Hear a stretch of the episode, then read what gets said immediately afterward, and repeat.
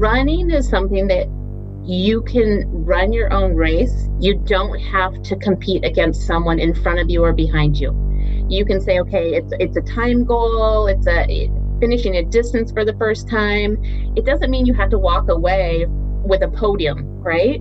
You can still win all of these cool things and I think that's what's kept me engaged over the years is I'm so competitive with myself. Hello podcast world. Welcome to episode 18 of Run Chats with Ron Runs NYC. I had such a blast sitting down talking all things running with Karen Howe, aka How About a Run, one of my favorite IG handles. We traced it back to her roots in Alaska, how she moved to the East Coast to Boston, and finally settled up in Rochester, New York how she got her start in running, which was easily one of the funniest and most interesting intro stories told on Run Chats to date, and I will not spoil a word of that. Karen has been making tremendous progress as a runner from when she first got started running along the banks of the Charles River, uh, just to get herself in shape um, and and get into the sport in that way, um, and really uh, was making some tremendous strides on the self coach side uh, and threw down, I believe, a 318, which was her PR at Erie, and decided that she wanted to see how far she could take things with a coach. Got involved with McCurdy Coaching, working with James McCurdy directly. And recently, last Berlin, rocked a 303. So this girl's right on the cusp of sub three, and she is really on the come from a fitness perspective. She has some wonderful ideas about training. I love her perspective about training during COVID times, uh, what we can do to keep ourselves positive and focused and in the moment. And just to validate, you know, my theory that she's super fit and ready to to rock a sub three at some point. She went out on the Boston course today and threw down a 315 virtual marathon. So yeah, she's ready for big things. I think you all should definitely give her a follow. Um, and you know, definitely, um, I think you'll be very happy that you did. So I hope you all enjoyed this convo as much as the two of us did. So let's dive on in and take a listen.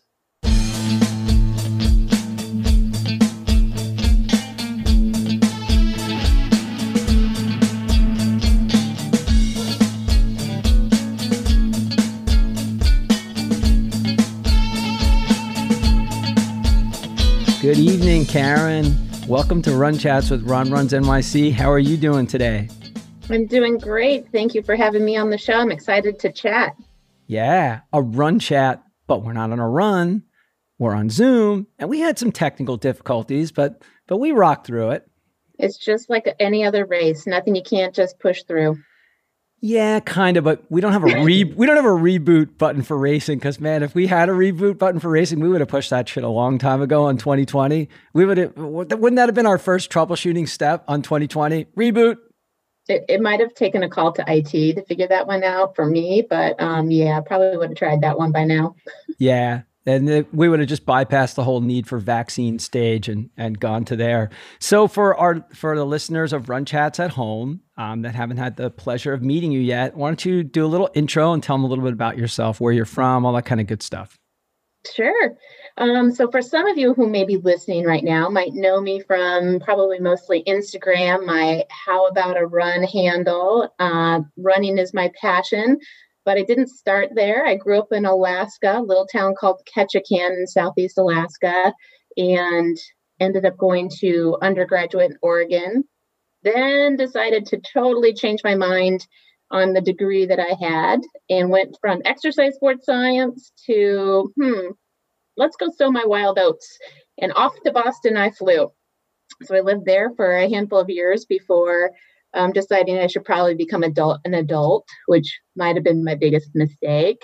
Never do that. But I went back to graduate school, met my husband, pulled off a double master's, got my MBA, my MS in accounting, where I find myself in finance now. But somewhere along the route, um, stumbled across running for fun. Um, and I swore I would never call myself a runner because all I did was a couple miles, maybe three miles at best, to kind of stay in shape. And then it's I'm very easily swayed by friends, apparently. You'll find this over the course of our conversation because I started to get into running through what's now known as these Ragnar relays.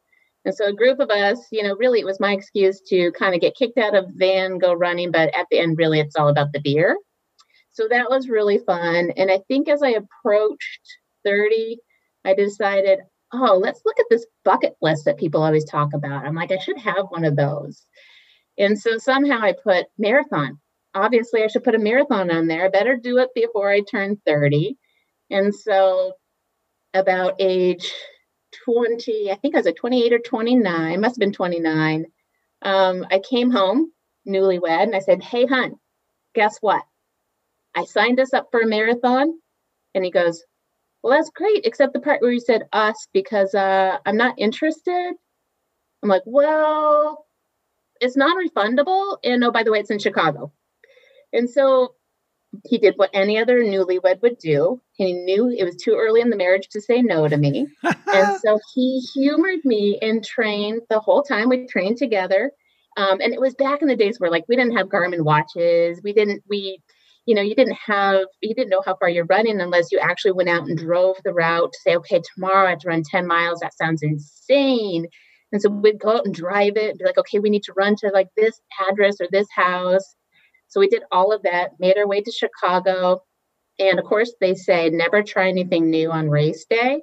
Well, I had planned our outfits, which was shorts and a short sleeve shirt. Sure enough, we open up the windows and it's like snowing. It's like the coldest day. They they've gone from like summer to almost freezing. But I'm like, nope, this is what we're wearing. We're doing it. And so we make our way. We're all excited. These massive crowds. Like again, we don't know what we're doing. So we get in there. We think everything's fun. You know, we're running along and cheering and all this stuff is great. And then you kind of hit 13 starts to get a little tough. Then you hit towards like 17, that game over. Like we were grumpy. I think at one point my husband's like, I need to stop and stretch my calf. And I just looked at him and I said, Okay, I'll meet you at the end. And he's like, What? You would leave me here? I'm like, a thousand percent yes, I need to finish this. So he caught back up to me and long story short, we ended up finishing together. But the kind of where to bring it back to my running history now is I crossed the line. My sister, who came out to watch us, was just like, "Oh my god, this is amazing! You finished a marathon!" I'm like, "Yeah, I loved it. It was great." I had complete runner's amnesia. Like all the cursing that had just happened in the last at least 10K went out of my mind. They turned and asked my husband the same thing. He literally cursed up and down and just kept walking. He literally kept walking back to the hotel where he climbed into bed, which was the worst mistake.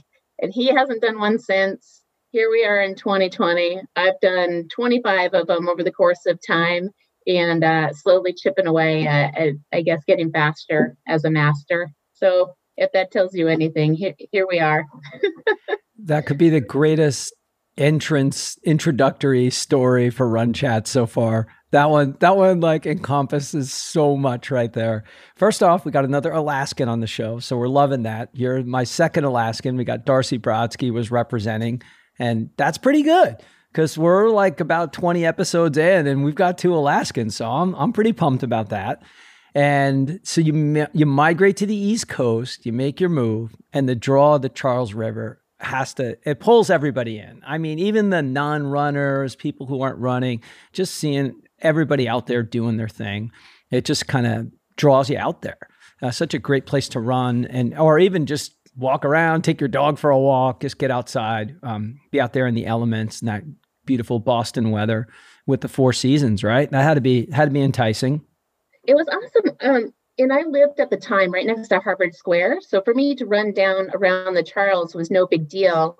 Um, and I just kicked myself that I didn't get into running any sooner because our first marathon was 2006. And at that point, we had moved just north of the city. So I didn't have that easy access that, you know, now I would just, every time I go back to Boston, I just, my heart melts because I love the city. So we lived there for about 10 years and moved to Rochester, New York, which is where we are now in 2007. So I really, I guess, became a, much more of an endurance runner once I moved away from the city that's so well known for running. Um, and also, it really, I was so naive. I had definitely didn't have any idea how powerful the Boston Marathon was. Um, obviously, I knew it was a big deal because the day closed down. Like you, I worked in the Hancock Tower. You, you didn't go to work that day. You got to see runners, and it was exciting. But being on the other side now as a runner, it's it's something that kind of pulls you that I think a lot of people can attest to. Yeah, no doubt. And that first marathon sign up experience, the husband and wife tandem sign up, is a classic story for sure because he was trapped. He was trapped. There was no way out. There was simply no way to win. Um, he could only lose. And I think the absolute funniest part of that whole story is uh, the uh, reactions of you both after the race. Like you're euphoric and excited, and you blanked out all the pain, and, and you have your amnesia moments, and you're just like, yeah, let's do it again. And he's cursing people out and you know dropping the f bombs probably and like wants to go back to his hotel and dives into bed and goes to sleep and retires from marathoning permanently.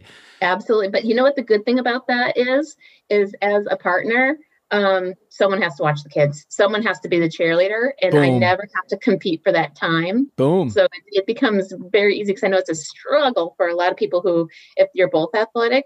So, advice to anybody out there who is looking for a partner: find one who's physically opposite of you. See, I'm I'm back in that. I'm back in that theory because everybody just automatically assumes that I'm would only date a runner now because I'm divorced. You know, years and years ago, my ex was a phenomenal runner. We're super close. Um, she ran two two fifty threes. Um, she was third in Marine Corps one year. She rocked third place, awesome. third place Marine Corps overall. Like back when you would get in Runner's World, like they would do the top three men, top three women, the Masters and list the time. So she was she was a rock star runner. Um, but no, I I um it's funny that you that you bring that up. I think it can be wonderful if you both are doing it. But yes, you are 100% right, particularly with young kids. Then yeah, you have to put some serious thought into okay, who's going to go along on a Saturday versus a Sunday? Is somebody going to be sitting? A mom, uh, grandma or grandpa going to come over? A friend? Um, and all of those elements because face it this stuff takes time and one of the things that we've both found out about each other recently is that we're both also into cycling as well and doing doing long rides and i know your husband has done a couple of half ironmans and he's also into riding as well and riding takes even longer. I'm trying to explain to my friends, like, you know, I'm doing a 50, 60 mile ride. That's that's three hours, four hours worth of riding, you know, and that's, you know, and of course, with riding, it's much more common, which we talked about before we came on air too, to take a little break, you know, food break, bathroom breaks, even just stop uh, to refuel, get drinks, whatever it might be. Whereas with running, we don't tend to ever do that. You know, we're doing our long runs, we don't stop. The only way you would ever stop would be if you actually had a bathroom on a course somewhere and you had to go. Um, we sure as hell aren't stopping on any of our long runs that count. Um, you know, unless uh, you know something comes up. So that's that's usually the way we plan it, right? Absolutely. Absolutely. This stuff takes time. It, it's worth it, but it's, I definitely have to say, you know, when people ask you, you know, me personally, you know, we have two kids who at least they're not in their young, young stage. They're pretty self sufficient, but they're, you can't really leave them alone at age eight and 11 quite yet. Um, but that makes it easier and then not you know not having to compete for time um, because I think a lot of times you see these Instagram worlds and you think, oh my God, how does that person do all this? They're a mom, they work, you know, or a husband, they work and they do all this um, physical fitness stuff. And it really comes down to just, I'm fortunate in that I don't have to compete. That was one element is um, knowing that I can steal the morning time slot is another one because uh, I'm more of a morning person than he is. So I don't really have to fight for the 5 a.m., 4:45 to 5 a.m. time slot. I wouldn't I wouldn't be fighting you for that spot. I wouldn't fight anybody. I'm like as I was talking to you before we came on the air, I didn't do my run yet. It's 610. East Coast time. Hey, it's it's it's all good. And and and, and you and you and you're rocking the cocktail to rub it in even more. Yeah, which I would of course be doing the same thing. If I didn't have a run ahead of me, Karen, the bag of Cheetos would be out on the table and an ice cold gluten free beer would be rocking and rolling on the counter. But I'm going to try to make this somewhat of a quality run tonight because we're having a good weather change here.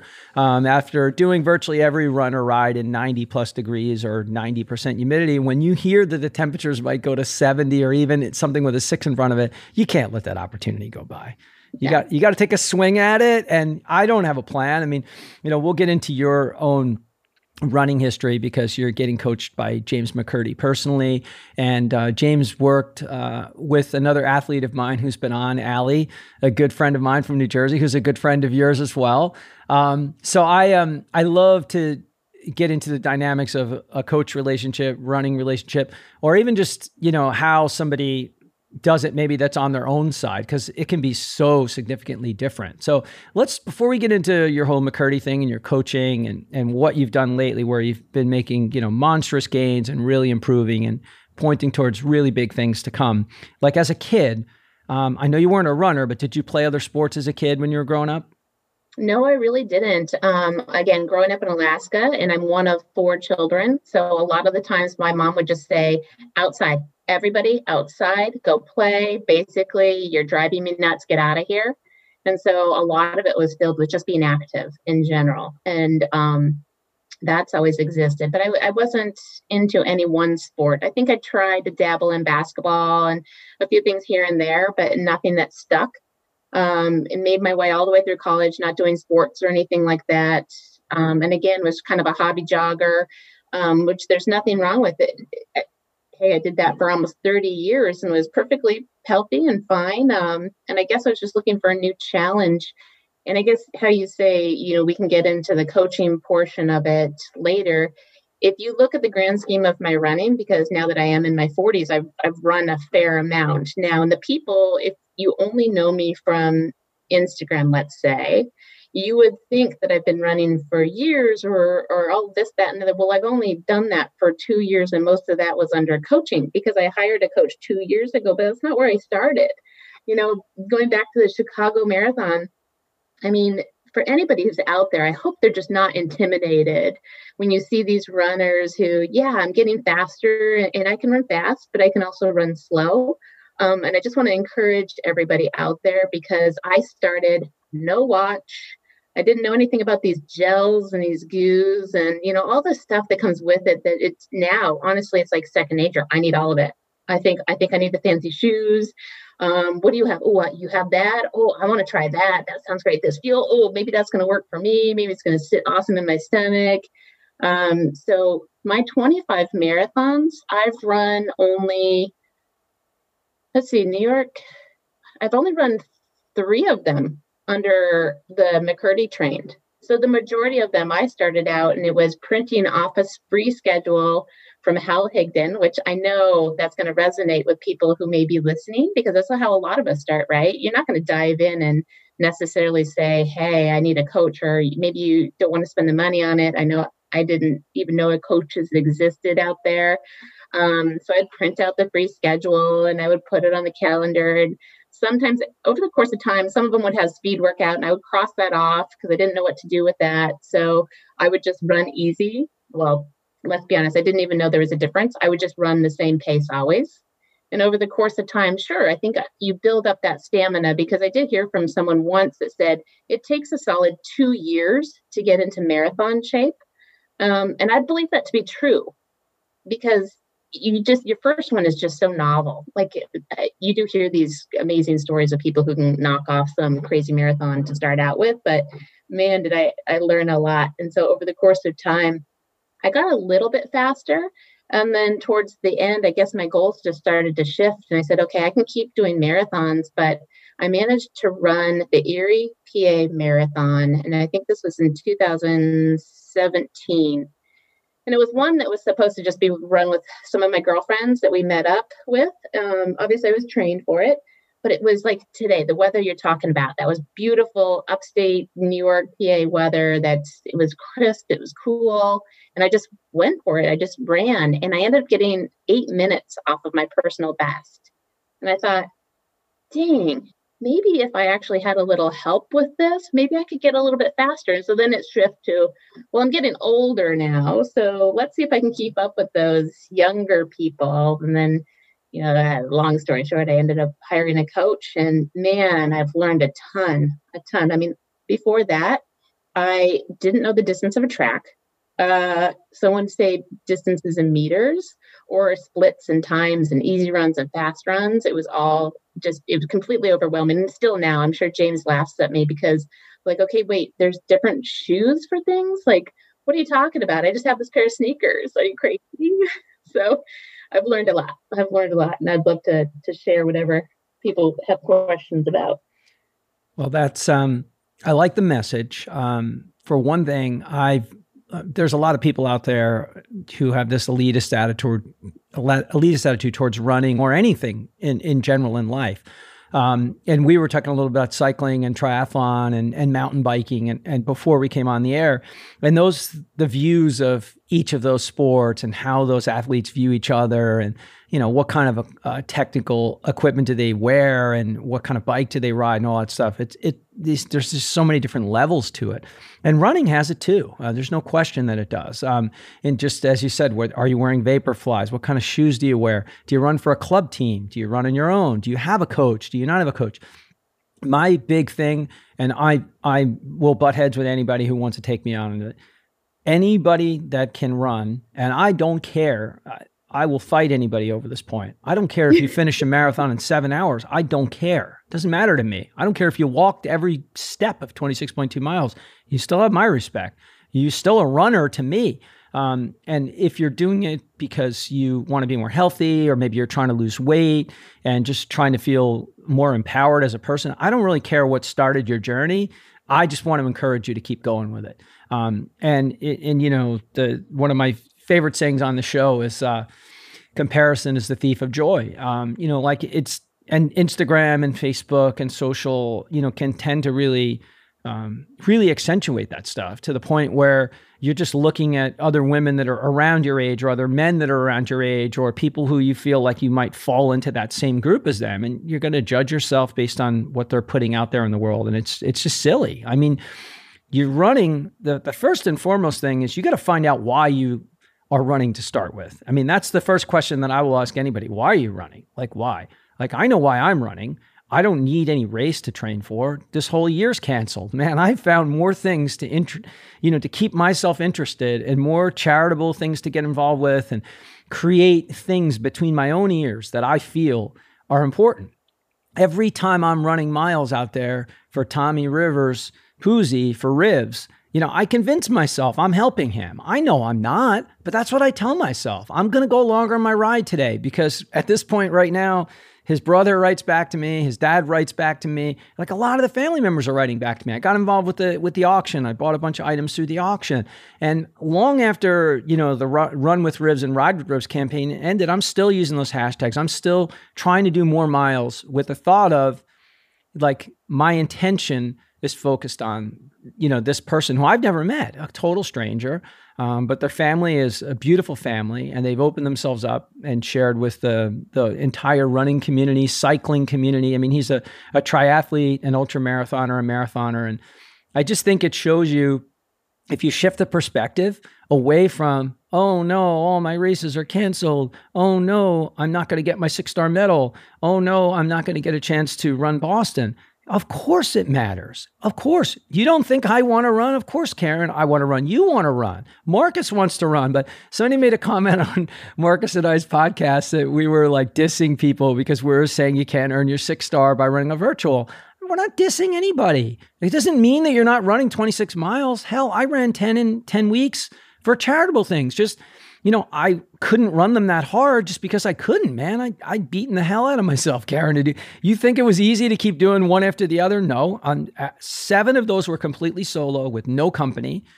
Um, two, I had my son run 10 miles with and another friend locally run 10 miles with. And they both brought me a bottle for the last 10 miles. So I had somebody help me with aid. And the last one, my friend Greg, um, ran the whole 26 with me. But I mean, it was so mind over matter. And there wasn't any time there wasn't any training goal, but my goal was to get food to frontline healthcare workers and to raise money and to make a difference there. And um, I got back like a billionfold from what I put into a billionfold. I mean, the personal cards and the notes and the messages, and a couple of nurses saying, Thank you, Ron. And one of the messages back to me and a text message. And they did, um, I always forget the um, Instagram filter, the one like when you do a toast with the glass, that one. Uh, there's a name for well, whatever that one is. It just replays it back and forth, but it just boomerang. It, yeah, boomerang. There it is. Yay. Good job, Karen. So I, I put that on, they put a boomerang filter on it and I listened to it. And it happened to be the day my mom went in the hospital. Um, my mom was in the hospital for like eight days. She didn't have COVID, but of course, in these times, they're going to treat everybody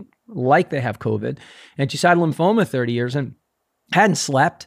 I mean, you don't sleep when your mom's going to the hospital. Mom's going to be 88 in a few days. So you don't sleep, you know, you're up all night and you can't go to the hospital. I work in healthcare. You know, you can't get in, you can't go see anybody. And then they tell me they're going to let me see her through the window. And then, of course, there's safety polarized glasses where windows where, you know, the patient can see out from their side of the room, you can't see in. So, I mean, that was after all that, after being up for like a day and a half and like going to her room before, you know, some procedure she was having, diagnostic procedure she was really nervous about, I thought I was going to actually get to see her for the first time in months, like in person, like not on a Zoom call, like see her and I couldn't see her. And then I left that parking lot with like maybe one hour sleep and I ran my seventh or the eighth in that series of marathons, you know, for my mom. And that was one of my faster ones. And I mean, just, just totally between, you know, between your ears. So yeah, I know. here's, here's the thing. So like when we talk about finding your why, knowing your why, all of that stuff is, is true. I think it's important. I think that what would help people out there because, you know, I think at the onset when things started to get canceled, now they obviously they keep getting canceled. Um, I struggled a bit with people who would grumble about that because it's getting past your own self. You can still keep your why.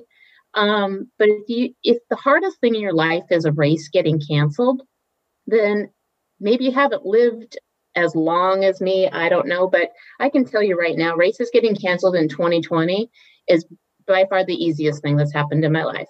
And it's it's one of those things that if you can pull yourself out and do the amazing things that like you have done for other people, because man, paying it forward and tying that into your why, it, it becomes your why. And it's so much more empowering. Not to say that it doesn't hurt, like it sucks, dude.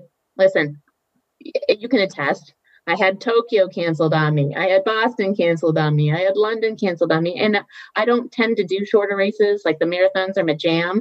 Um, so, of course, that stinks wholeheartedly. And I cannot wait to get back to those because really it's the social aspect. I love being able to travel to marathons and see people that that helps keep my cup full for those times when you go through the stressful things, especially like in 2020. It's like we keep taking out of the cup we need to find a way to fill the cup back up. And I think for a lot of people, that is doing the social things in the races. Um, I just wish people, of, myself included, could lead a little bit by example and say, okay, let's let's go beyond ourselves and do a few things. It doesn't have to be huge. I'm not doing 10 marathons in 10 days. I'll tell you that right now. 10 but, weeks, not you know, 10 I ran days. To ribs and did some miles there and just the little things and um, the positives. It's like focusing on the positives, right? Hey, I've been able to spend a heck of a lot more time getting out on the trails and like easy bike miles with my kids, you know, because they don't have sports right now. So, you know, there's a good positive that comes out of, out of some of this. So it's not all complete doom and gloom, but the why, I think if you don't ground yourself in the why, you're probably not going to be running very long. I know that some people are going to be like boo hiss and turn turn this podcast off. I don't want to listen to this girl chat about that. But but honestly, it's got to be more than races right? It's got to be about your health, your fitness, some other some other greater. I mean, it doesn't have to be life shattering, if you will. But I know that I, have been okay with races being canceled. Yeah, they, it completely bums me out. Absolutely, because you don't work hard to not test your limits, and that was what the last couple years have been for me. Is to get out there and really test your limits, and it's been fun to see the progression. So uh, in the virtual races it's hard. I'm doing the virtual boston. I will you know throw the disclaimer out there but i know it's not going to be the same as actually running with all those people and the crowds and things like that but hey guess what? I turned and looked at it and said it's also a once in a lifetime opportunity. I hope anyways. I hope we don't have to run any more of these virtual six star type races um, from afar but you know what? Hey i'm going to embrace one. I'm not going to do all of them but i'm going to give it a go see if it's fun right change my attitude. I think that's that's the best you can do. Um, and you know, there's been a, a series of um, virtual races that were going on, at least down here in, in my area, um, a little bit closer to New York City. A lot of different virtual track races and series were developed for people that run on the track. You know, mile, five thousand meters. They were doing heats. Um, they were doing great social distancing. You know, probably a lot easier with the size of the fields. Um, and some were just, you know, regular old virtual races, you know, where you would do a race and you could earn a medal. Um, but you're absolutely right. Some people are going to be really motivated by that, and some people are just not going to be motivated at all. And I think, you know, don't if you're not, you're not. That's okay. Don't worry I'm about one it. One of those is not. Yeah, I'm not. I'm not I either. Say, I tried to do like the mile series, and I felt like I didn't get the best out of myself. And that kind of pissed me off, but that's on me. Um, but on the flip side, I've dusted off the old bike and I've logged several miles out there, and that's been fun. You can cover a lot of ground, much more than just going out and running. Um, and it's a different group of friends that I get to reconnect with. So that's been really fun and we're going to get you to upstate New York, and we're going to get you riding around like some of these Finger Lakes and drinking wine and enjoying all of the above. I absolutely love that plan. It's a great plan. And um, let's step back a little bit. You're talking about the cup being emptied and trying to fill it and all that. I think it's a great analogy. Um, so for for the people out there that certainly are aware who listen to the show, the things that I was doing in the health for healthcare and for Black Lives Matter, there's still things like that going on today.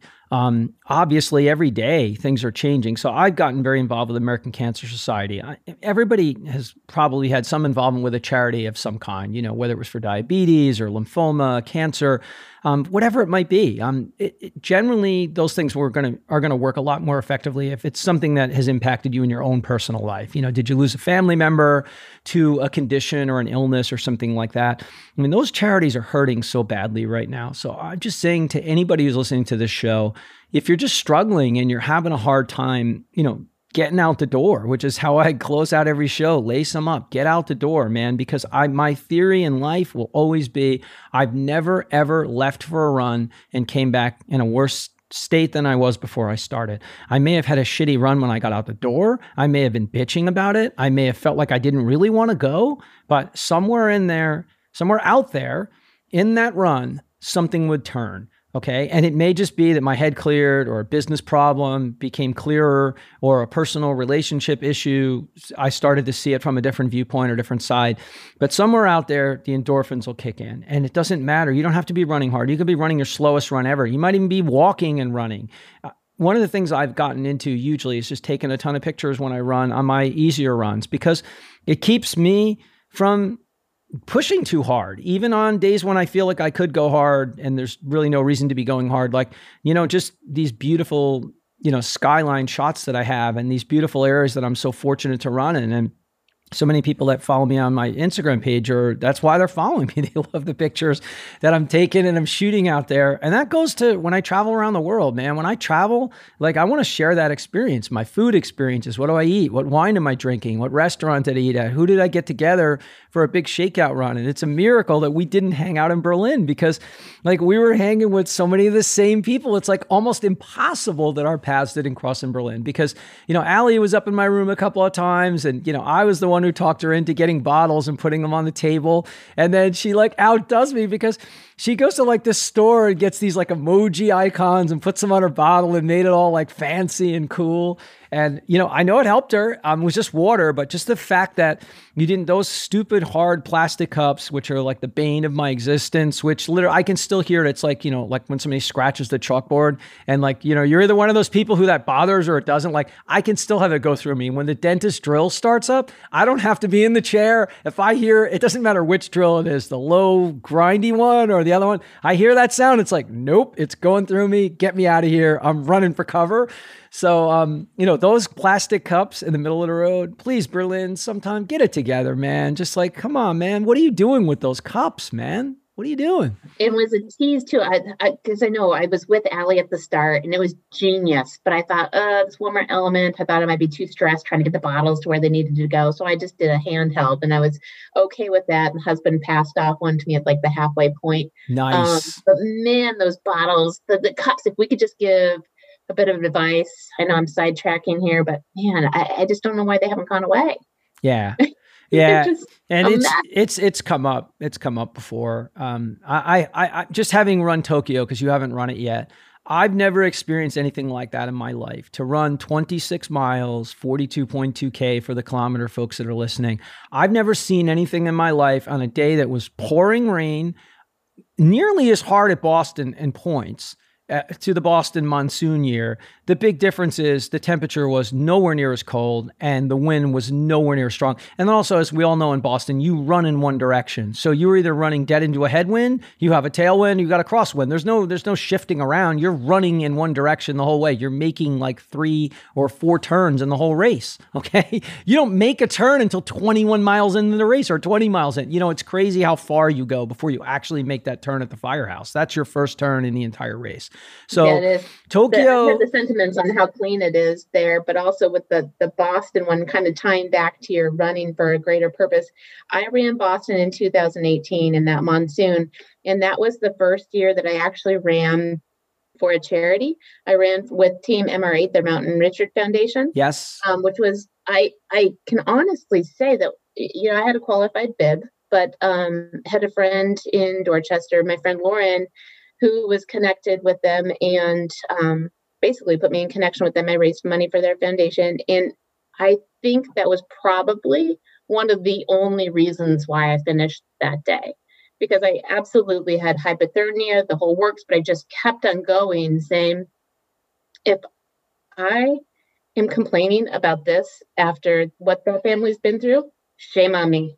Absolutely. Like you can put one foot in front of the other and you can keep going. And so uh, that's my 2008 story or 2018 and it it definitely helps running with a for a greater cause on those tough days for sure because you're going to have the tough days. Absolutely.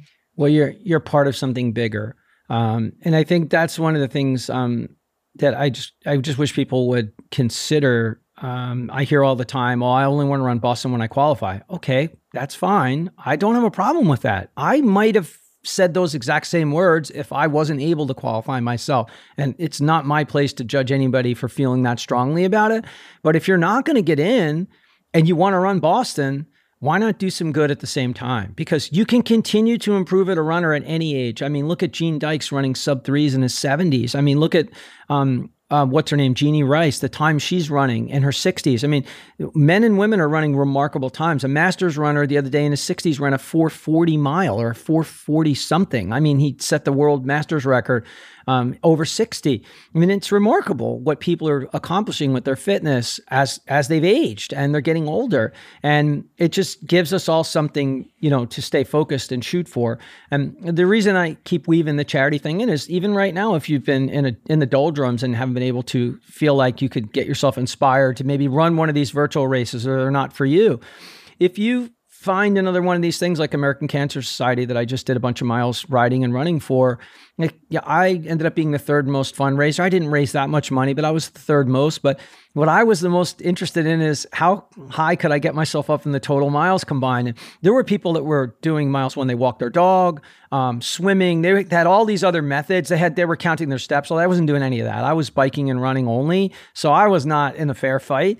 But I came from like, I was like 30th when I started because I had started a couple days late and I made it all the way back to third. So I was like trying to catch up to them. It was like too much. I, I would have had to start riding like 100 okay, miles a let's day. Let's dive into this competitive spirit, right? Okay. So for me, when you go back to like your why, it's, I think what really draws me to it, other than my just love for self torture, I suppose, is running is something that you can run your own race. You don't have to compete against someone in front of you or behind you. You can say, okay, it's it's a time goal, it's a finishing a distance for the first time. It doesn't mean you have to walk away with a podium, right? You can still win all of these cool things and i think that's what's kept me engaged over the years is i'm so competitive with myself i'm equally as happy for someone else if you've done the work I'm going to be one of your biggest cheerleaders for sure. Absolutely. There's enough room for all of us, but it's fun because I can I can tell that we have a lot in common when you when you get into the okay, well, I'm going to twist this element and it, it was about seeing how far I can climb up the ranks. You weren't saying I want to knock Susie Q off the, the you know the Strava section. You're like, okay, I just want to see if I can get better. And it's this it's no different in a lot of the aspects of my life is just setting that next stage to be like, well, what if I could just do this? And maybe if I can just do a little bit here and a little bit there. And it, that's where it is that fuel that kind of keeps me going with the competitive whether I acknowledge it always or not. yeah. I mean, You're I like, think, "Hmm, let me see, I'm going to throw in a century ride here to get up the rankings. And yeah, exactly. Well, if I could throw down that number, and yeah, I mean, it's same thing with the uh, Tommy Rivs, the ride with Rivs, run Rivs, same thing. I was, um, there were people, somebody had claimed they had uh, hiked, I don't know, 14,000 miles or something. I'm like, okay, can you see my emoji eyes? I was like, yeah, you hiked 14,000 miles and you did it in that time. Okay. All I did it in three hours. Yes, yes, something like that. And they Yeah. stayed up on top of the list. Of course, there I am, like looking at it, going like, "What? Why is this person still there?" But um, I do think it does tell you a lot about us or how we're wired. And most runners, not all, not all by any stretch of the imagination, we're all we're all wired differently. But I mean, I I am such a big fan of David Goggins and such a huge uh, advocate of so much of what he puts out there. Um, I've listened to his audiobook like probably 20 times on runs, and I've read his book three times cover to cover. I, it is, it's the man in the mirror, man. That's who you're facing off with, Karen. And that's who you are battling every day. And when I say battling, to be, I tell people all the time, running makes me the best version of myself. That's a fact. It's the short answer to life. I've had periods in my life when I couldn't run, you know, whether a health surgical thing, years coaching my son and all of his travel teams, racing was not going to work. I was still running. I was running to stay healthy and fit, but I would go 14 days and not run. And then I'd go throw a 20 mile run in. Like it just, there was no time for it to fit in with everything else going on in my life. Wouldn't change anything over those period of time and years. If anything, it only made my it manifested the desire more when the opportunity became free. And my son said, "Dad, you know, I think I'm going to try for a cross country his freshman year of high school. Would you help me get ready for running?" And I was like, "What? Did you just ask me to help you get ready for running?" I was just like, "Yeah, let's go, man. Cue the Rocky music. Let's go." Yeah. So we started like the Bayonne Running Club because at the time we were living in Bayonne, New Jersey. It was like no running club. It was like me, him, and a couple of his friends, and you know we just go run around in the park. And you know soon all the baseball moms and dads who knew me from coaching uh, the travel baseball teams like, "Would would you take my kid running? Because my kid needs to be in shape like you." I'm like, "Yeah, you can come." You know, like so like kids started showing up, and um, you know I don't need much, man. I just you know give me one or two people and you know, I didn't even who knew, you know, I would eventually have a podcast, you know, to try to get a platform going. But it's wonderful, man. If if if you're if you can just figure that piece of your own life out, that it's really all about you and you, you're going to be far better off. And and that could be about how you approach your job. If you're a nurse or a doctor or a lawyer, whatever whatever you do in your business life, you, you work in a restaurant. I don't care what you do.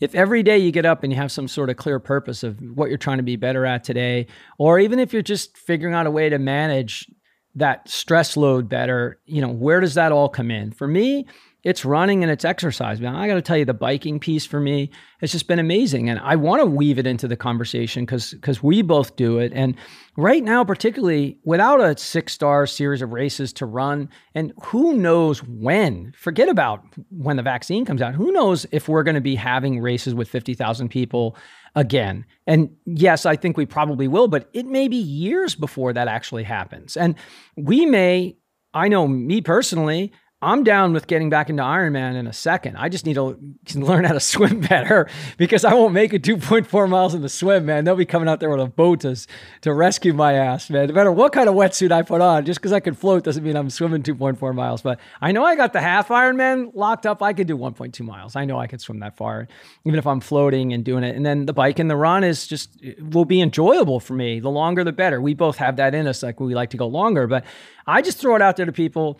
If you're just not into running right now because there aren't races and you can't get the fire going that way, man, it's I can't tell you how much joy I've gotten out of getting back on a bike. I mean, I said it was four years. Well, it was four years since I had rode my bike. It's 20 years since I've ridden. I was doing triathlon in my early 30s when I first got into this whole game of fitness and sport. I was a college baseball player. So I didn't have that. You know, I didn't run in high school like you. You know, you didn't either. So neither one of us did. I didn't run in high school or college. I was a D- Division One baseball player, and I was always fit and played sports. But my God, you know, like cycling is a game changer for me. And I go out on these crazy ass long rides, and like you said, you cover so much ground. You're riding around in the Finger Lakes. I'm riding up 9W. I'm looking at a map like like at a bridge, the Tappan Zee Bridge, which is it takes me like an hour to drive there in my car. And I rode past there on my bike the other day and back, and I'm like holy shit, I went all the way there and back. And, you know, so that's the thing. You can do it, right? And it's not as maybe competitive as the way we might be about our training runs, right? If James writes you up a run and he wants you to do X amount of miles at marathon pace or you know it's some sort of half marathon workout whatever it is he's gearing you up for and i'm sure it's something longer you get that workout and immediately start thinking like okay what do i need to do to, to nail this thing? And if you do it cloud nine you're excited. But we all crash and burn. We all have runs that don't come off. I know Marcus wrote about bombing one a couple of weeks ago, and then he killed one today. I know you Mine had a, was yesterday. You, yours was I yesterday. was supposed to do 18 miles. I could not will myself to go one step beyond eight miles. So if all you think is the, you know, all the good of running, no, no, we we hit the bad as well. But then I woke up today after a really long rest of, from all the stress, and it it felt like I was on fire again. So you know, go go figure. But you're exactly right with the biking thing. My bike is 11 years old, right? And I dropped off kids in between, busy schedules, chasing whatever excuse I had. Um, and just recently picked it up. Uh, shout out to my friend Victoria and Kate, who they set a goal to ride around all of the Finger Lakes this summer. And I happened to hitch my wagon kind of to, you know, not in so many words, but um, man, I wish they'd towed me actually around a couple of those lakes. but uh, you know, it was reconnecting with them and meeting someone new for the first time and finding that okay, I don't have to have a workout plan. This is just about the company. This is just about the miles. This is just about the sweat. This is you know whatever it may be for that day. It was something different that um, I think I had said once to someone that there's just been a level of freedom for me in races being canceled because before then I was so strict with okay, well my schedule's this, so I can't go out and ride you know these crazy miles that we're riding because tomorrow I have a quality session and okay so if I back into when I can do that there's only like a one day opportunity and that day happens to be rain and well I don't want to ride a road bike in the rain and da da da da da da so now it's been kind of a game changer. I've just really, really enjoyed getting back on the bike, as have you. And I, I, you know, it's fun to now get to see more and more bikes kind of popping up in my runner feed,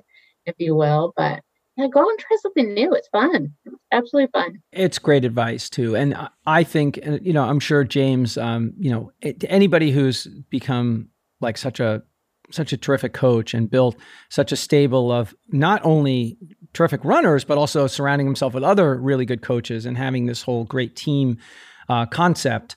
Um, you have to work with a runner. That's your job. If you're going to be effective at it, if you're going to be a really good coach, the top coach athlete relationships, they always have that incredible connection that goes back and forth where, you know, it's like, hey, I'm not, I, I'm not feeling this today. I'm not going to do this today. When Greg McMillan coached me, he was a grad student. He was going through grad school and he did a VO2 max test on me for part of his grad research for free down at the University of South Carolina. I remember going down there, like, what's a VO2 max test? Like, I don't know what this is. And hooks me up to this treadmill and all this crazy stuff connected to me and wires. And he's doing a blood draw and checking my lactate threshold levels. And it was just so, it was so cool. But you know, the, the reason why I worked so well with Greg is he's so analytical, he's so scientific. Like runners are either we all have a style, right? So some people are just like, just tell me what to do and I'll do it. And that's then other people like they need that's good, that's wonderful. But some people need to understand why they're doing certain stuff. Some people want to really under I'm a science person, man. I need to know the science stuff, man. I want to know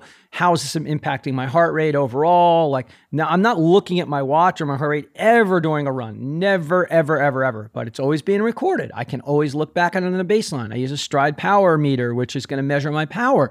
So I can look at tempo runs, long runs with marathon pace. I can look at that data and I can see as the cycle's going along wow, I am getting fitter. And here is the empirical proof.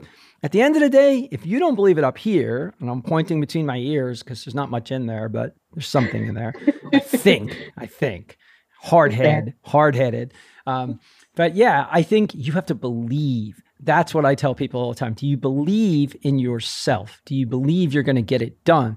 That's one of the reasons I advocate for people getting coaches because if you can find a coach who believes in you and you can start to build that that relationship and that trust that that really can develop over time the same way your fitness builds over time. You talk about it you know, it's very rare when somebody has big success in the marathon right away, unless they were a great runner across other distances first and were patient before they tackled it. They didn't just start running and say, okay, I'm doing a marathon next week and, and have great success. It's very rare.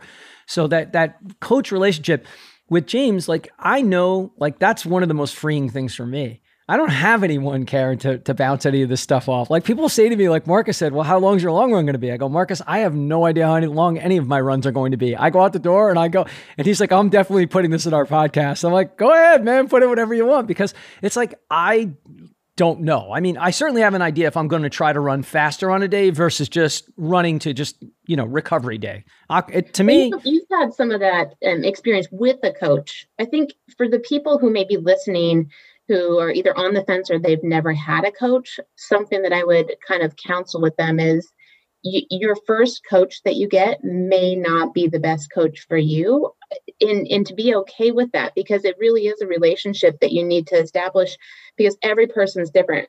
Like james coaches me and we we have a great relationship because it goes much beyond just running. They have to understand what's going on in your life they have to understand do you like the data? Do do you, me i prefer to i hired a coach because i want them to tell me what i should be doing and understand over the course of time what my capability is so they can push me past that.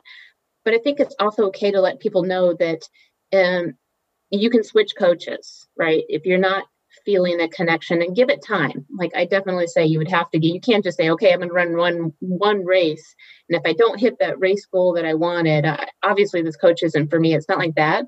Um, it's building the relationship to know that each person is a different runner and build the relationship with your coach so that you can get the most out of your running and I can say that that's definitely happened over the course of time. And it didn't start from day one. Um, I'm sure James has laughed many a times at some of the things I've gone to tackle a workout that might have been a test and, and, and fell right into the trap. Um, but again, that's part of the fun part too, is to say, okay, well, how how do you navigate that and find um, a coach, a partner who can help you through that, so you can get the most out of yourself when you know when the world opens back up and you get to do races. Or hey, you know what? Maybe like you said, the virtual things for you, or you don't care about the accolades and you just want to get better as a runner. That's still a very valuable thing to have. And and shoot, like I said, I didn't have a coach for many, many, many years, and I did just fine too. So it's a two-way street for sure. It's a couple of great points you raised in there. Um, for one thing, um, it's the information flow. How are you going to communicate? Like setting those ground rules are so important. If you're the kind of person who actually needs to have a phone call, Skype, Zoom session and see your coach and see their face on a screen or on a phone and have them looking at you and talking to you, then you got to you got to go through that stuff before you make a commitment and agree to work with a coach one on one. If you're somebody who doesn't need that at all and you're just totally fine with communicating back and forth via email or text, specific questions about a workout or how a day's going, whatever your situation is, you've got to make sure that your coach understands how you are, how you're wired, and what you're looking for. Because man, it's it's it's like a good marriage or a good business partnership or anything else. You're only going to get out of it what you can, you know, put in together as a team. You're two people and the communication and that dialogue has got to go both ways. You need to be able to say, "Hey man, you know, James, I'm not feeling good and I'm I you know what? I know it's going to be a rough night. I got to take clients out and I'm not going to be I'm, you know, I'm probably going to be drinking and sorry, it's got to, the business is more important in this case. So I'm pushing this. I want to push this to Saturday or let's just take that workout out altogether. I'd rather work on my long run. That's more important to me. Like you, you need to be able to say what you feel and then uh, the relationship is a 10 when he will tell you why or why not he agrees or disagrees because he should not just roll over. She should not roll over if your coach is a woman and just say, okay, Ron, no problem. Get drunk, have fun. Like if it's a really strong relationship, be like, hey, dude, man, you're the one who told me you wanted to go sub three in Berlin, right? You want to go sub three in Berlin? Guess what?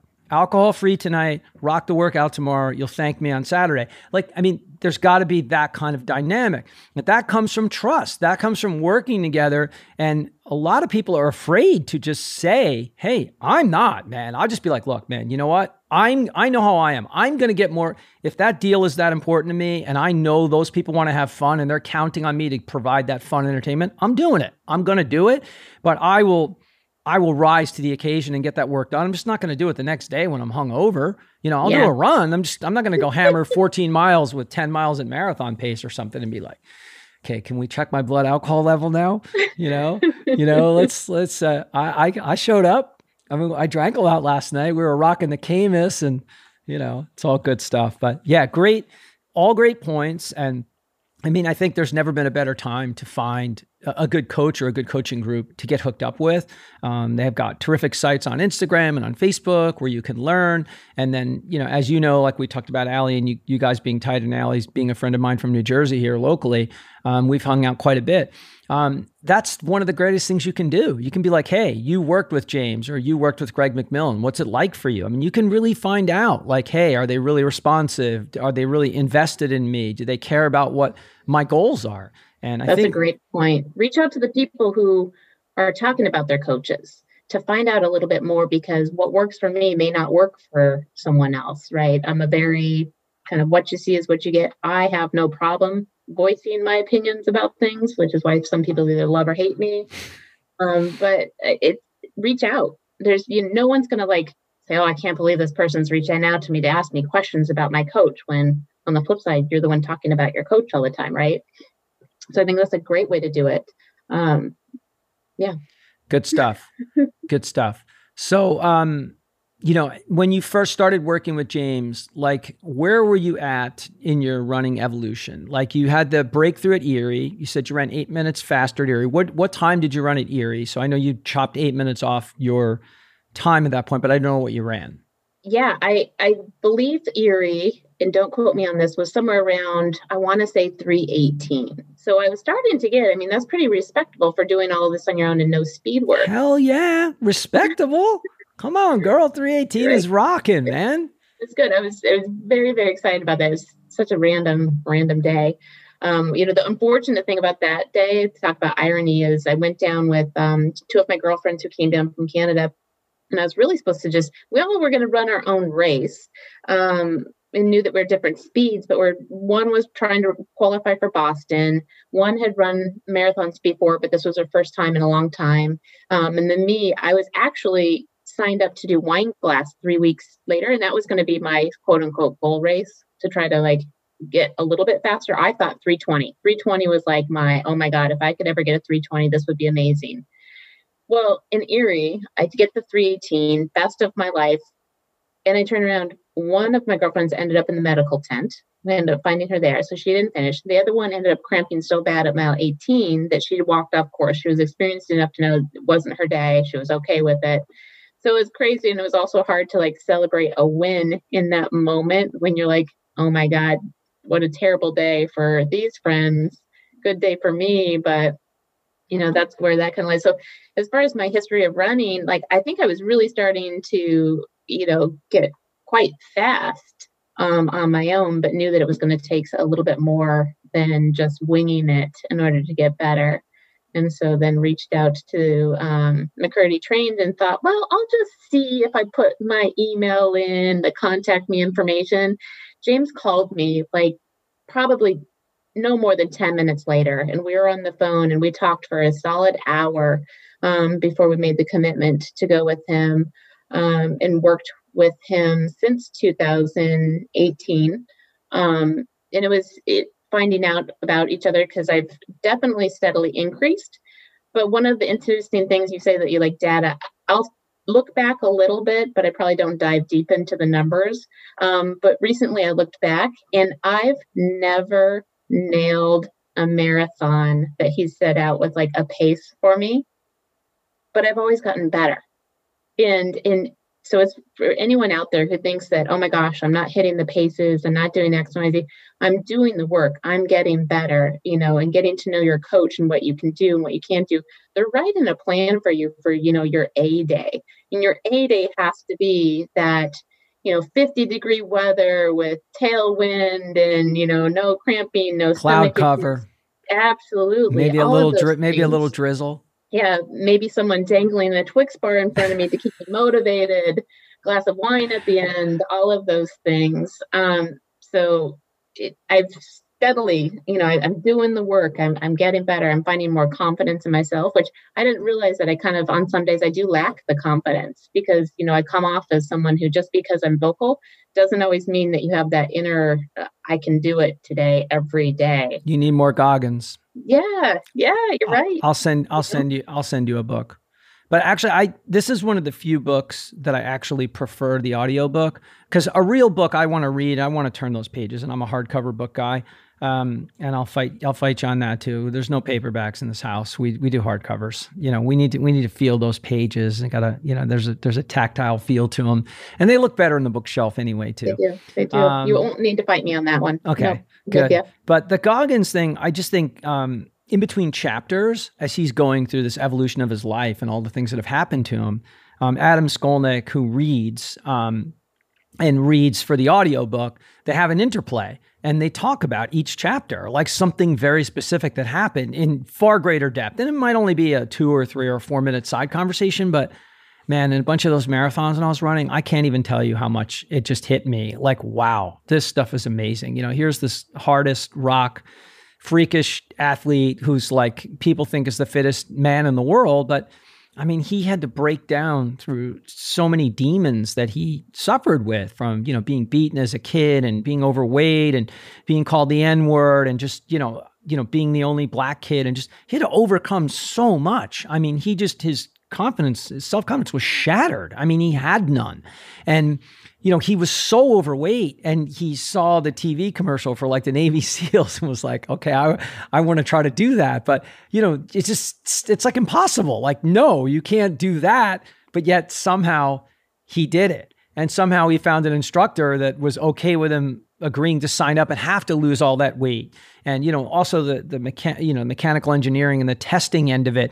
He was so on the threshold of he had trouble reading as a kid and other things that were against him. He had to overcome crazy amounts of obstacles and to score a minimum of a certain amount of tests that he had to get to just get into Navy SEAL school. And it doesn't end there with him just getting in. Like no, like he had things happen to him and he had to do it over. Like pretty much you anybody you would ever think would give up somewhere along that way. But he just kept going and you know kept going through it. And um, there's just so so many powerful things in there. But it's all about in here man. How much do you believe in yourself? And how much are you willing to push through um, when the chips are stacked against you and when things are tough?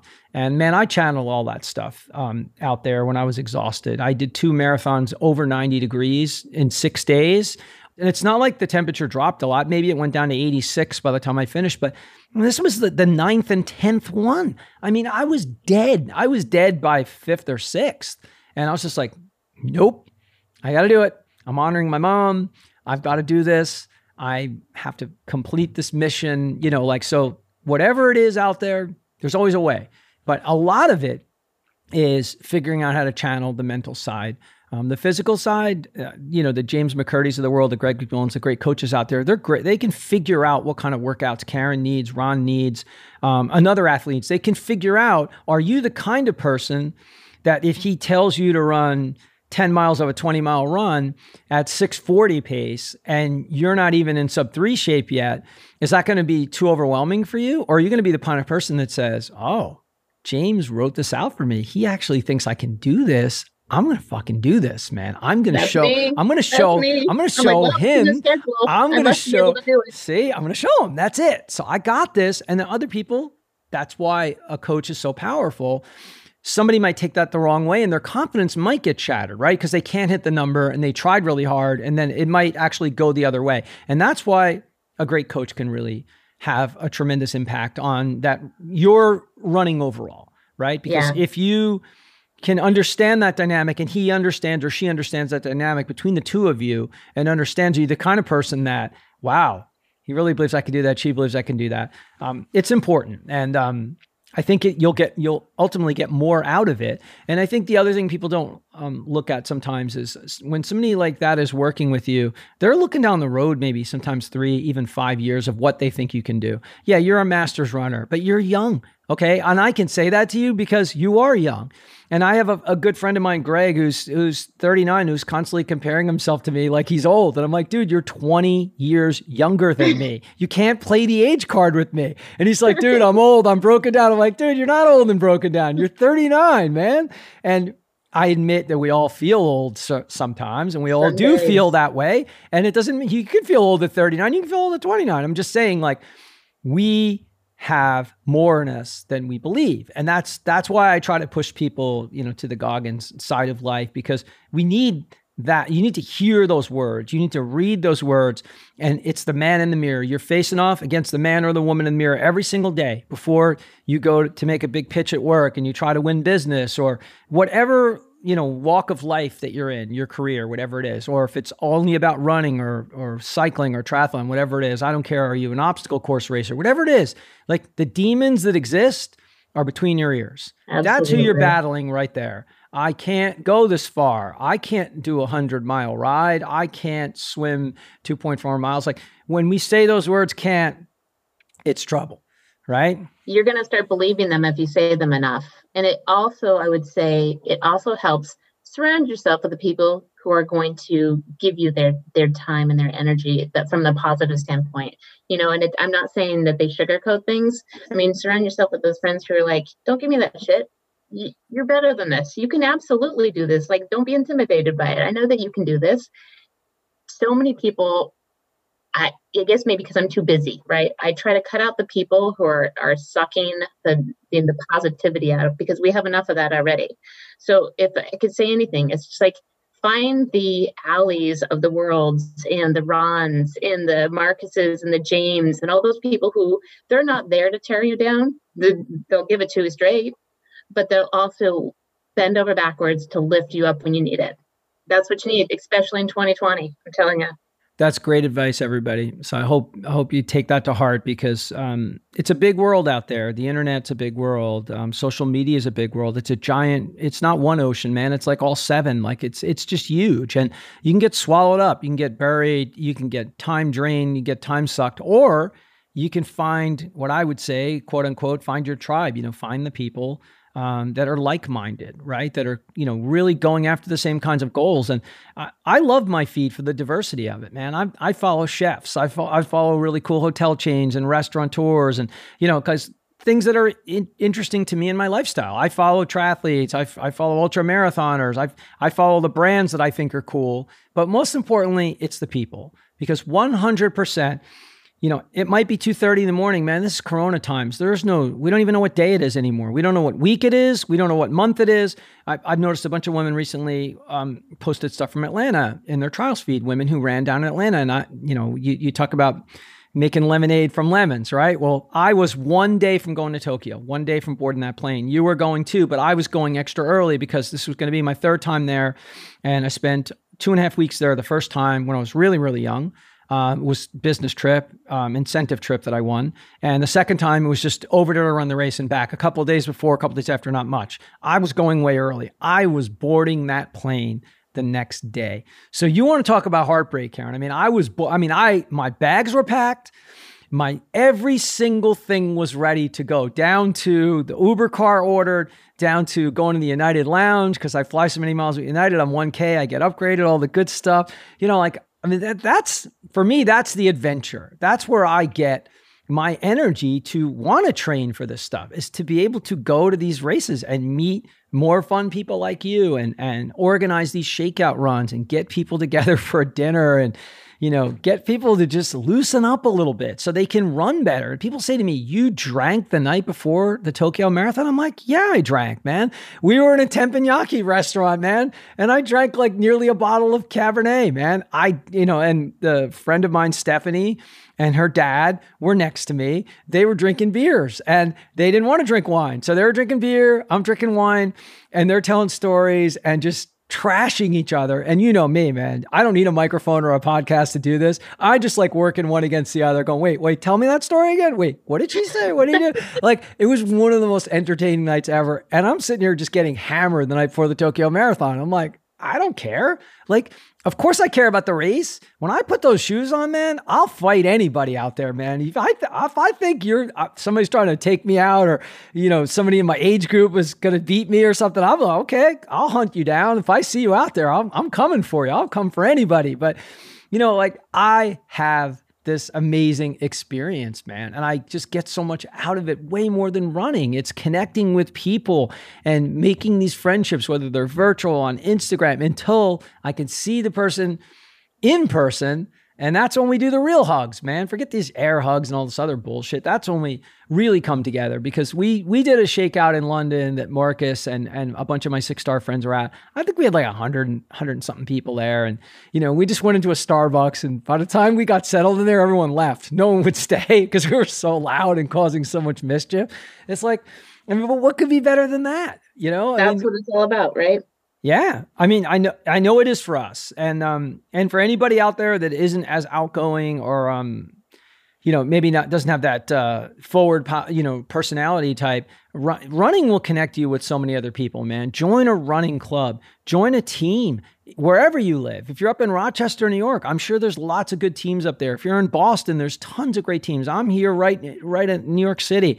Wherever you live, California, I don't care if you live in West Virginia. Join a join a running club, join a team. Find a way that you can meet running partners and get organized opportunities to get out there where you're they're depending on you and you're depending on them. That's really what it comes down to. And I'm not the morning person. You're, you know, you're the morning person. So I'm not fighting anybody to get up for a run. You know, my dog's like trying to get me out of bed to take her for a walk. I'm like, nah, not yet. Go back to sleep. And she'll like look at me like, what?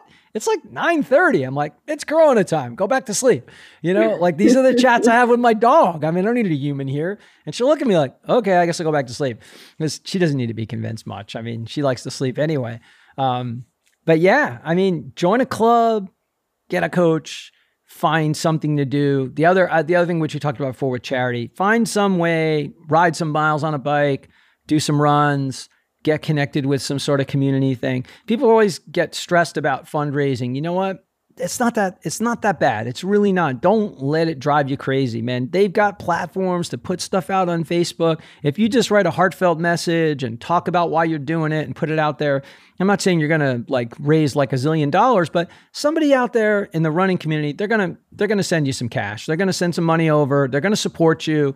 And the beauty of our platforms with Instagram and Facebook, you know, I can put a link right in my bio to all the podcast episodes, to my webpage, to shows that I've been on, and also any fundraising I'm doing. So it's it's really it's become pretty remarkable, um, particularly with like GoFundMe pages for like Tommy Rivs and that. You know how much money um, people are able to raise.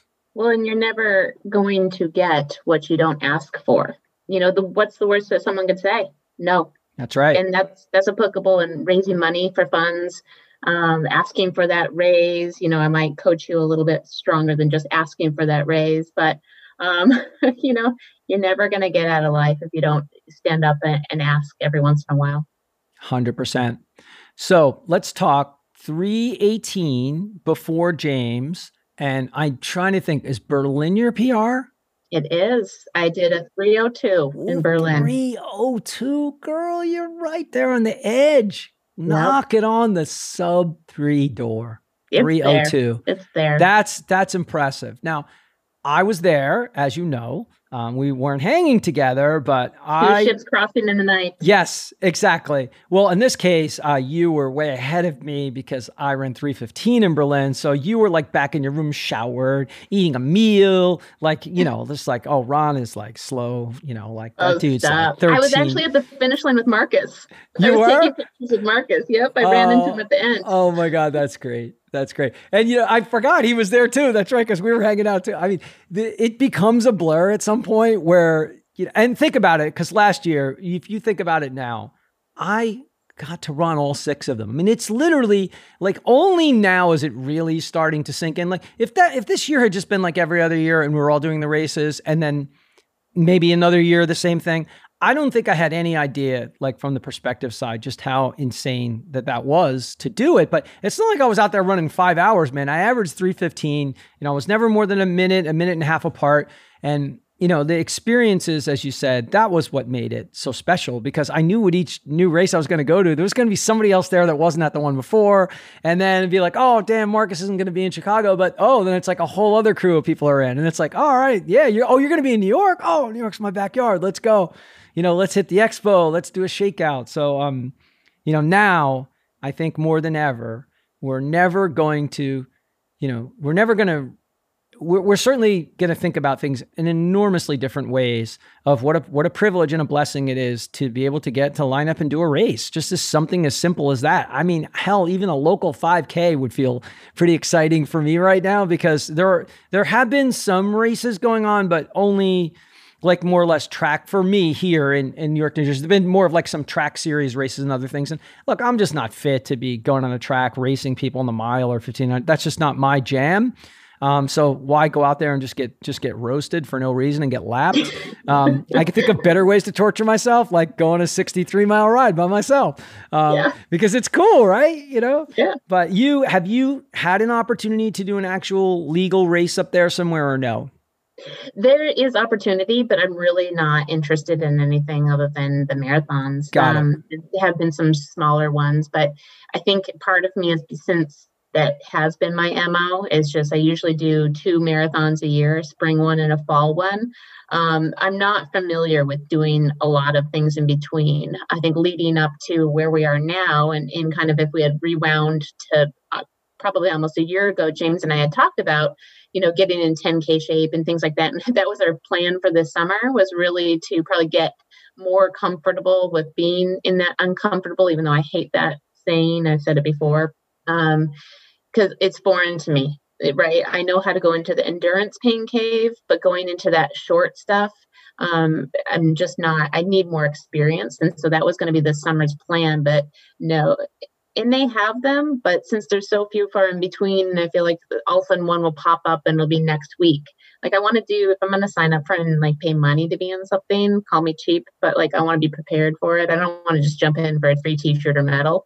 So they're starting to pop up, um, probably a little more on even like some of the trail scenes and whatnot, but it's still it's still a ways before we're going to actually get to some what we used to you know, be a little more familiar with. Well, keep me posted on the trail scene up there because I think it's likely that that stuff's going to be in the clear much sooner. Trail, ultra, stuff like that. Keep me posted if anything like that pops open because I think, you know, you have the endurance gene stuff, you know, being able to do those crazy long rides and all that. I have that too. So, like those days, they're an adventure, you know, and if you take a GoPro out there, you take your phone out there with you and, you know, you got a handheld bottle, you know, they all have the zip up things where you could stick your phone in there or you can wear all sorts of packs where you can have your phone in here or a GoPro.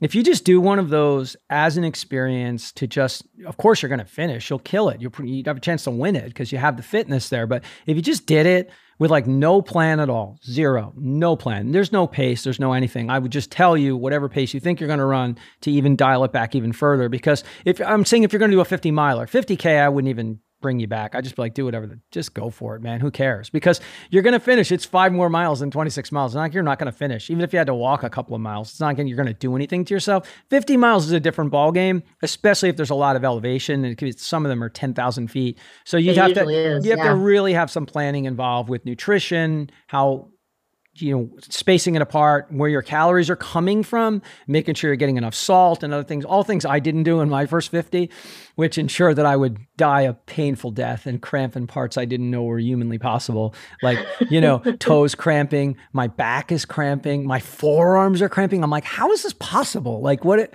is like is there an alien in my body? Yes all things like that can happen to you if you have no no clue I became interested in, and, and I'll throw it out to the universe that I definitely want to do an ultra of some sort in the nearish future.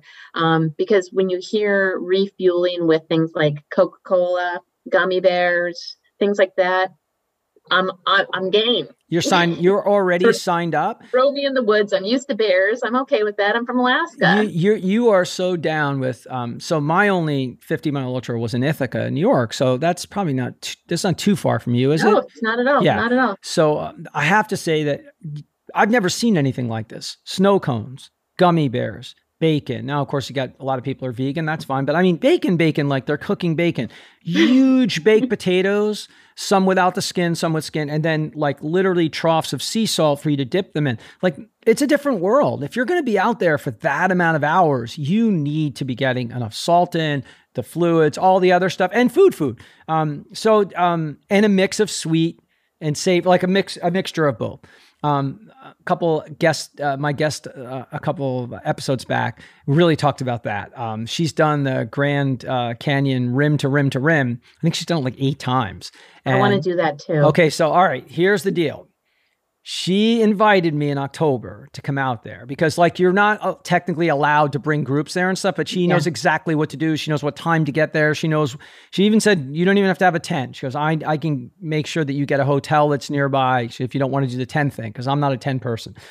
She wants to organize it for like early October. And I personally have never even been to the Grand Canyon, which is embarrassing.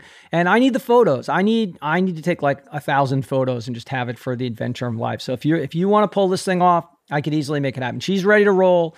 Um, We're gonna talk. yeah, yeah, she's um she's a good follow. So Laura Laura Swenson, um, will you know she was just a couple of episodes back, but she um has done Boston a bunch of times too, and just likes the trail life. She lives in Arizona, just loves that life of being out there, you know, out there on the mesa on the trail, um, connecting with the universe. So that's the fun. That's the stuff we got to figure out to plug in, just to keep us having something to do.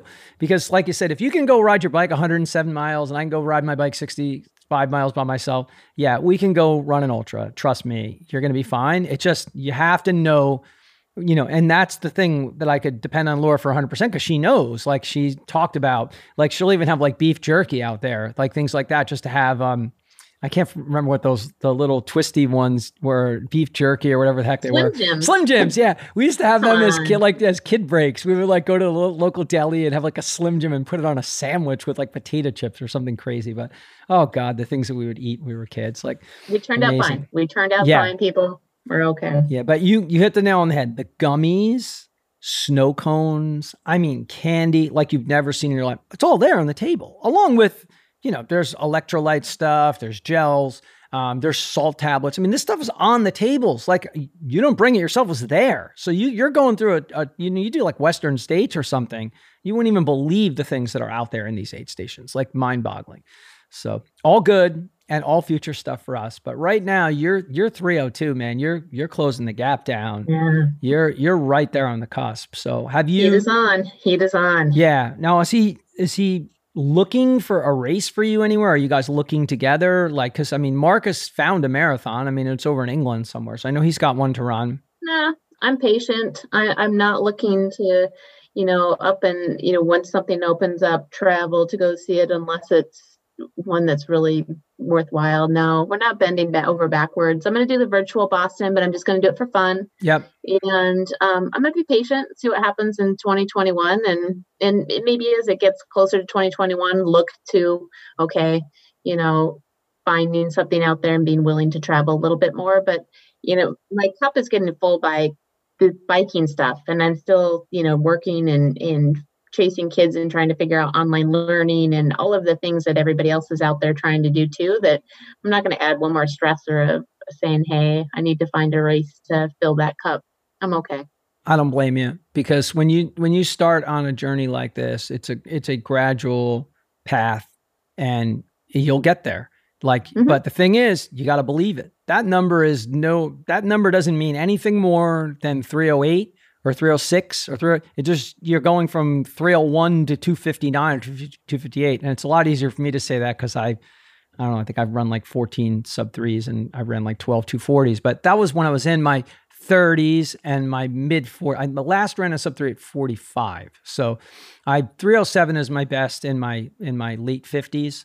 Um, and I ran 308 in New York, um, 308 low in New York, which I that's a lot better what than year? 307 in Chicago. Uh, 18. Okay, I, I did. I think 308 or somewhere close to that in New York was 2019. Oh, so 19. I ran it twice, but Okay, that so was you so you so you kicked my butt last year, but I will say that I did. That was my sixth of six. I ran. Um, I think I ran like three seventeen oh one. It pissed me off so much that I that, that I missed by like one second. But um, you know, I still averaged at three fifteen for all six of them. But yeah, it was three oh eight the year before, like three oh eight low. Like I I had a shot to break three oh eight. I mean, I was pushing really hard in the park, and I think I ran a six fifty nine like last mile. So I I ran that race well. Um, so I still got I still have plenty in the tank. Um, but I'm having too much fun to to worry about it. But we'll see. We'll see where we come out of this thing. I don't I don't worry about it either. I don't worry about it just like you. I um I think it's important to just not lose your perspective, stay positive. And uh, the cycling thing for us has both been good. And you know, you want to do an ultra, I think those are going to be far easier, um, or even just trail racing in general. They'll be far easier to find a way to get involved with that.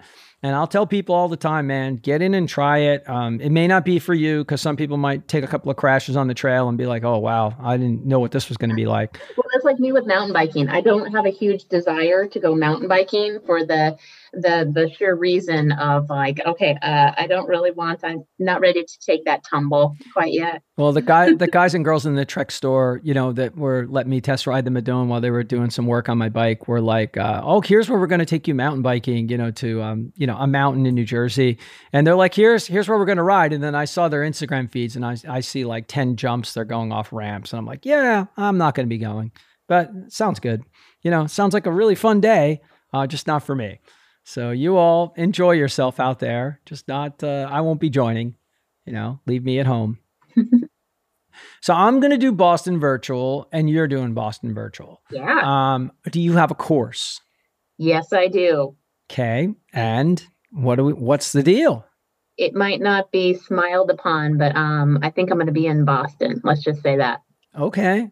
I know a, a number of people who are running in Boston. So you're not, you're not going to be alone. Um, most of them are from, so. most of them are from the general area, you know, in or around Cambridge and whatnot, but no, they're not all right from Boston. They're, believe me. And I'm sure with London, people will probably try to do something similar. Um, I just think it's our nature. Like if, if New York didn't have the bridges, as you know, you know, if you can't run over the Verrazano Bridge, I mean, not unless you want to kill yourself um, with cars and traffic. Um, there are other bridges in the city where you could run, but not not the Verrazano. So you really it'd be very hard to re- truly recreate New York. You could recreate it from many other points on the course and do a big chunk of it. But the difference with Boston is you actually can run the whole course. You can go out to Hopkinton, you can literally get dropped off right there and start from there. And it is the easiest course in the world to not get lost because you're basically not even making any turns. I mean, No. it's so you don't turn till you get to the firehouse. So then you the make your- firehouse and you're yeah, golden. you make your well, right. used to live there, so it's it's more.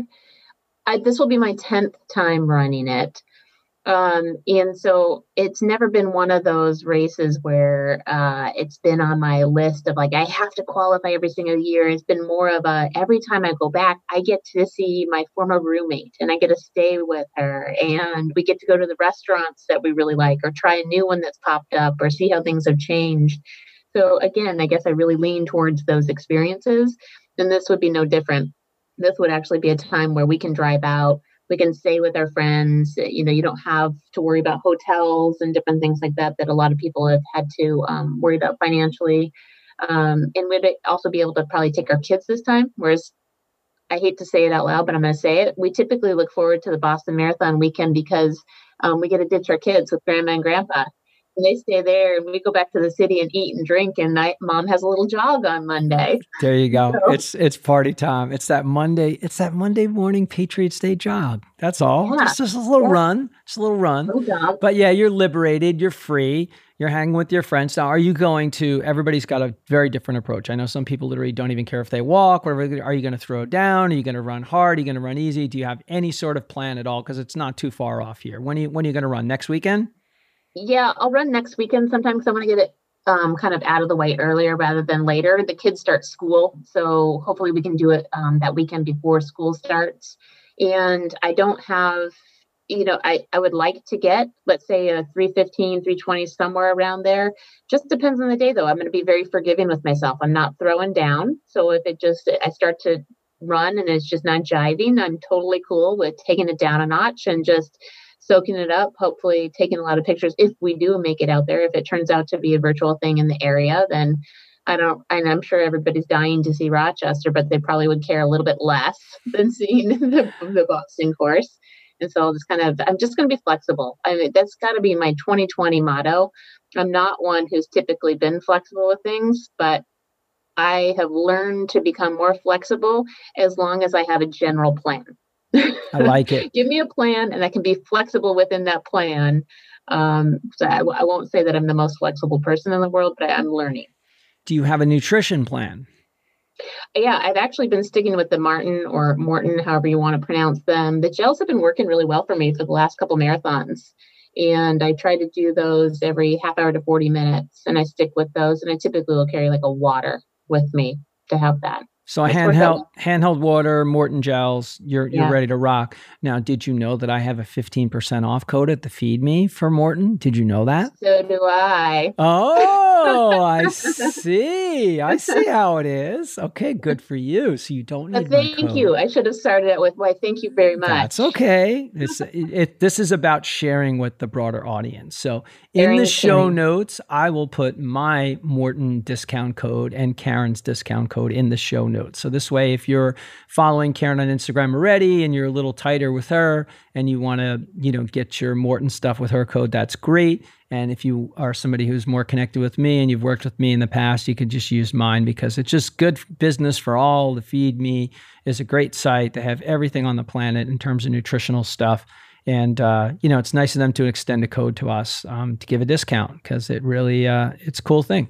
So we can throw that into the show notes having a nutrition plan is important. And even if you are not trying to do anything um, aggressive or significant, you do need to have some sort of plan for where you're going to get some fluids. And and look, if you just don't give a crap and you're going to stop your watch or whatever, fine. Like who cares? I mean, if you're if you're taking that approach to it, that's all great.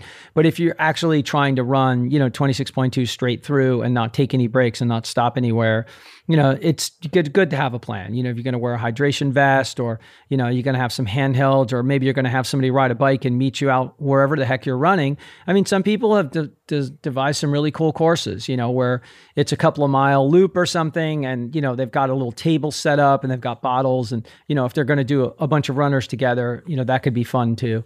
But whatever your approach is, just think it through because you know it's not race day where there's going to be tables out there. And um, unfortunately there's not going to be that great boston crowd cheering and screaming our heads off when we roll through the great neighborhoods and and just uh, get to absorb that whole experience. But uh, we'll make the best of it man right? Absolutely.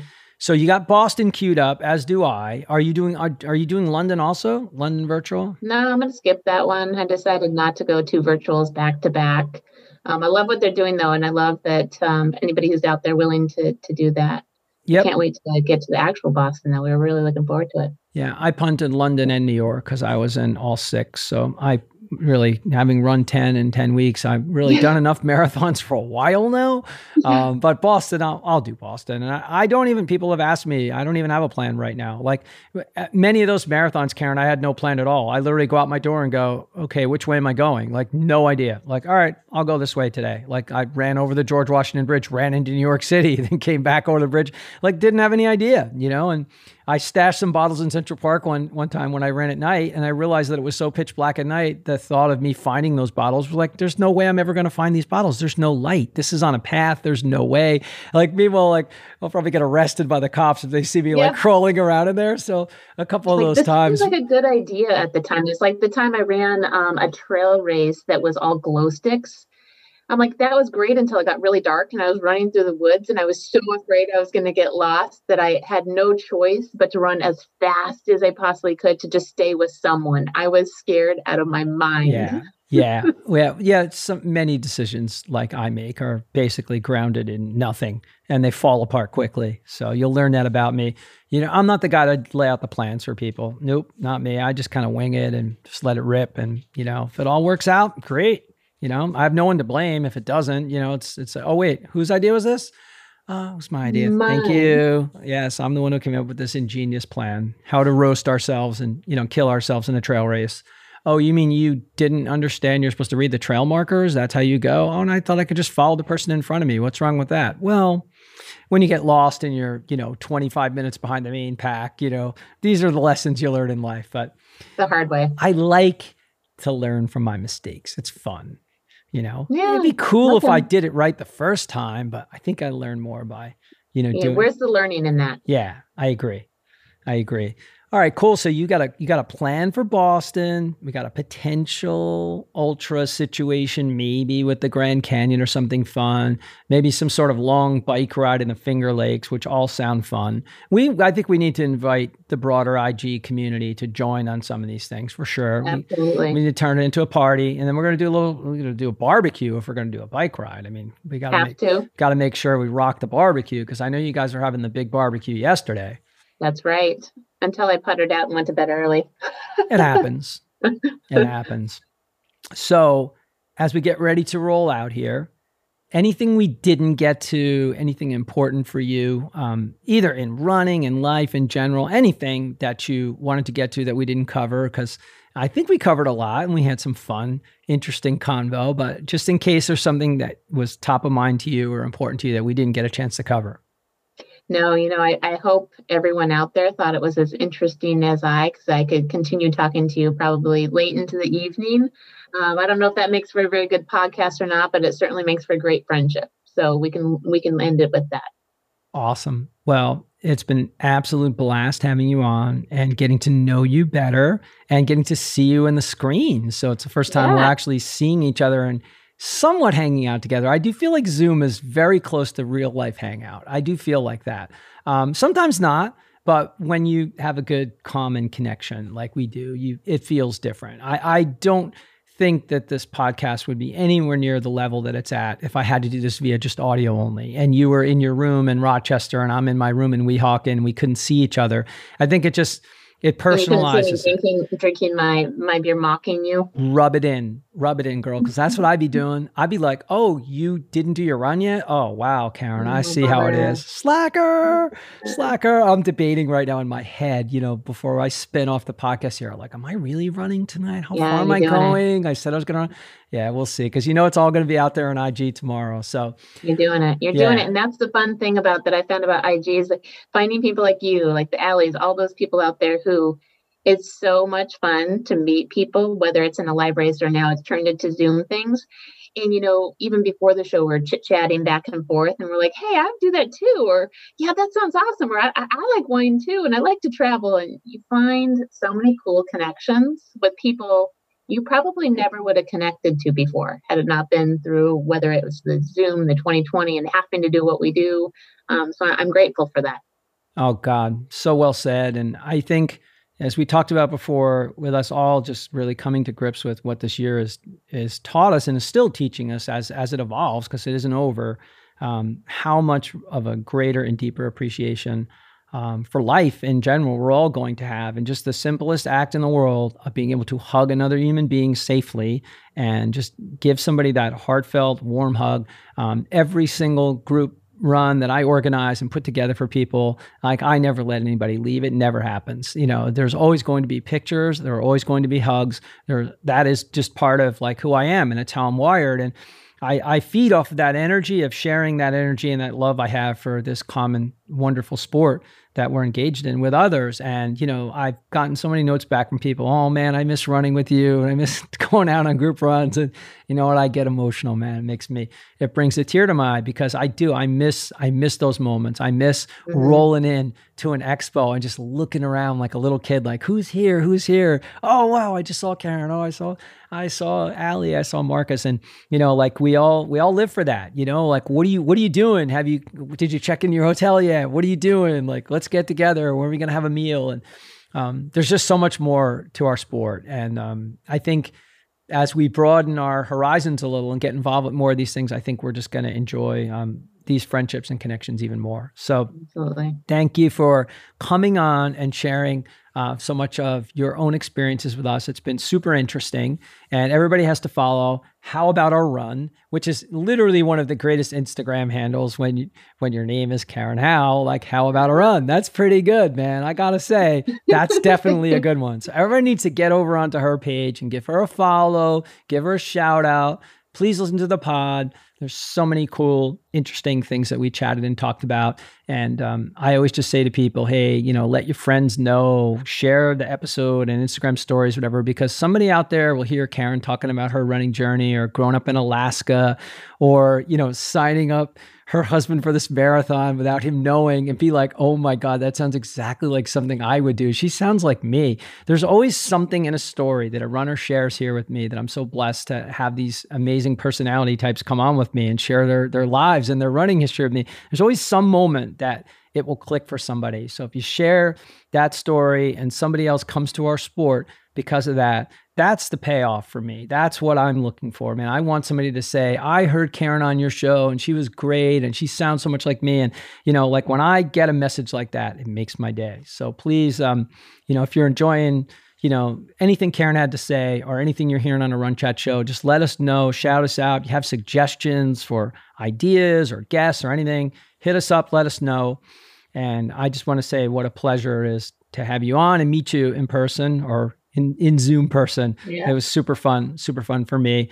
So you know how we roll out. Um, my before we do our signature sign off, we always say to people, "Hey, we got to keep lacing them up. We got to keep getting out the door. That's step number one. And then step number two is peace out. Always remember to stay in the fight. All right, peeps. Love you. Thank you. Take care. We'll talk to you all soon.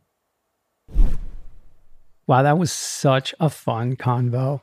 I just love Karen's can do spirit and attitude about just staying positive and focused in the moment and uh, also finding other things to do. Like uh, we both have this uh, shared love of cycling right now to throw in the mix with your training. So I hope some of her suggestions hit home for you. Um, I hope it's inspiring to hear the sort of progress that she's made as a runner, not only on her own, uh, coaching herself, but teaming up with James McKirdy at McKirdy Coaching and um, just seeing the sort of progress that she's making with her running and fitness. It's super inspiring stuff. And I can't wait to see her crack through that sub three door and um, finish off her six star journey I believe she has London and Tokyo left. I'm pretty certain on that because we were both signed up for those. So let's keep following Karen's journey at How About a Run together.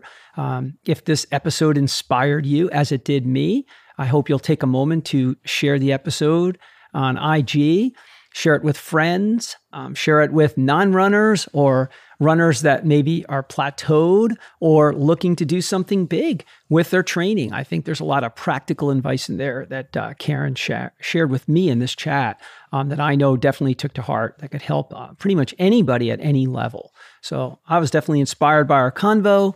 Would appreciate anyone sharing, taking a moment on Apple Podcast to write a quick review let them know about how this podcast hit you and how Run Chats is um, been coming along as a podcast will help us find new listeners for the show and definitely help us move up in the rankings. So thanks for all of that. I appreciate every one of you all for being along this journey with us and tuning in to the show and sending notes to me um, with suggestions and taking the time to write a review. All of those things are greatly appreciated. So thank you all, folks, for being part of the Run Chats community.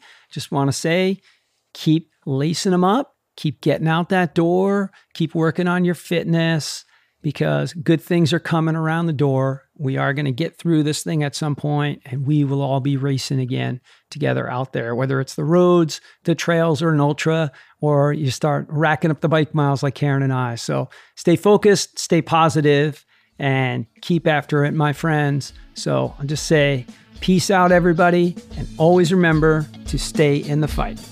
God bless.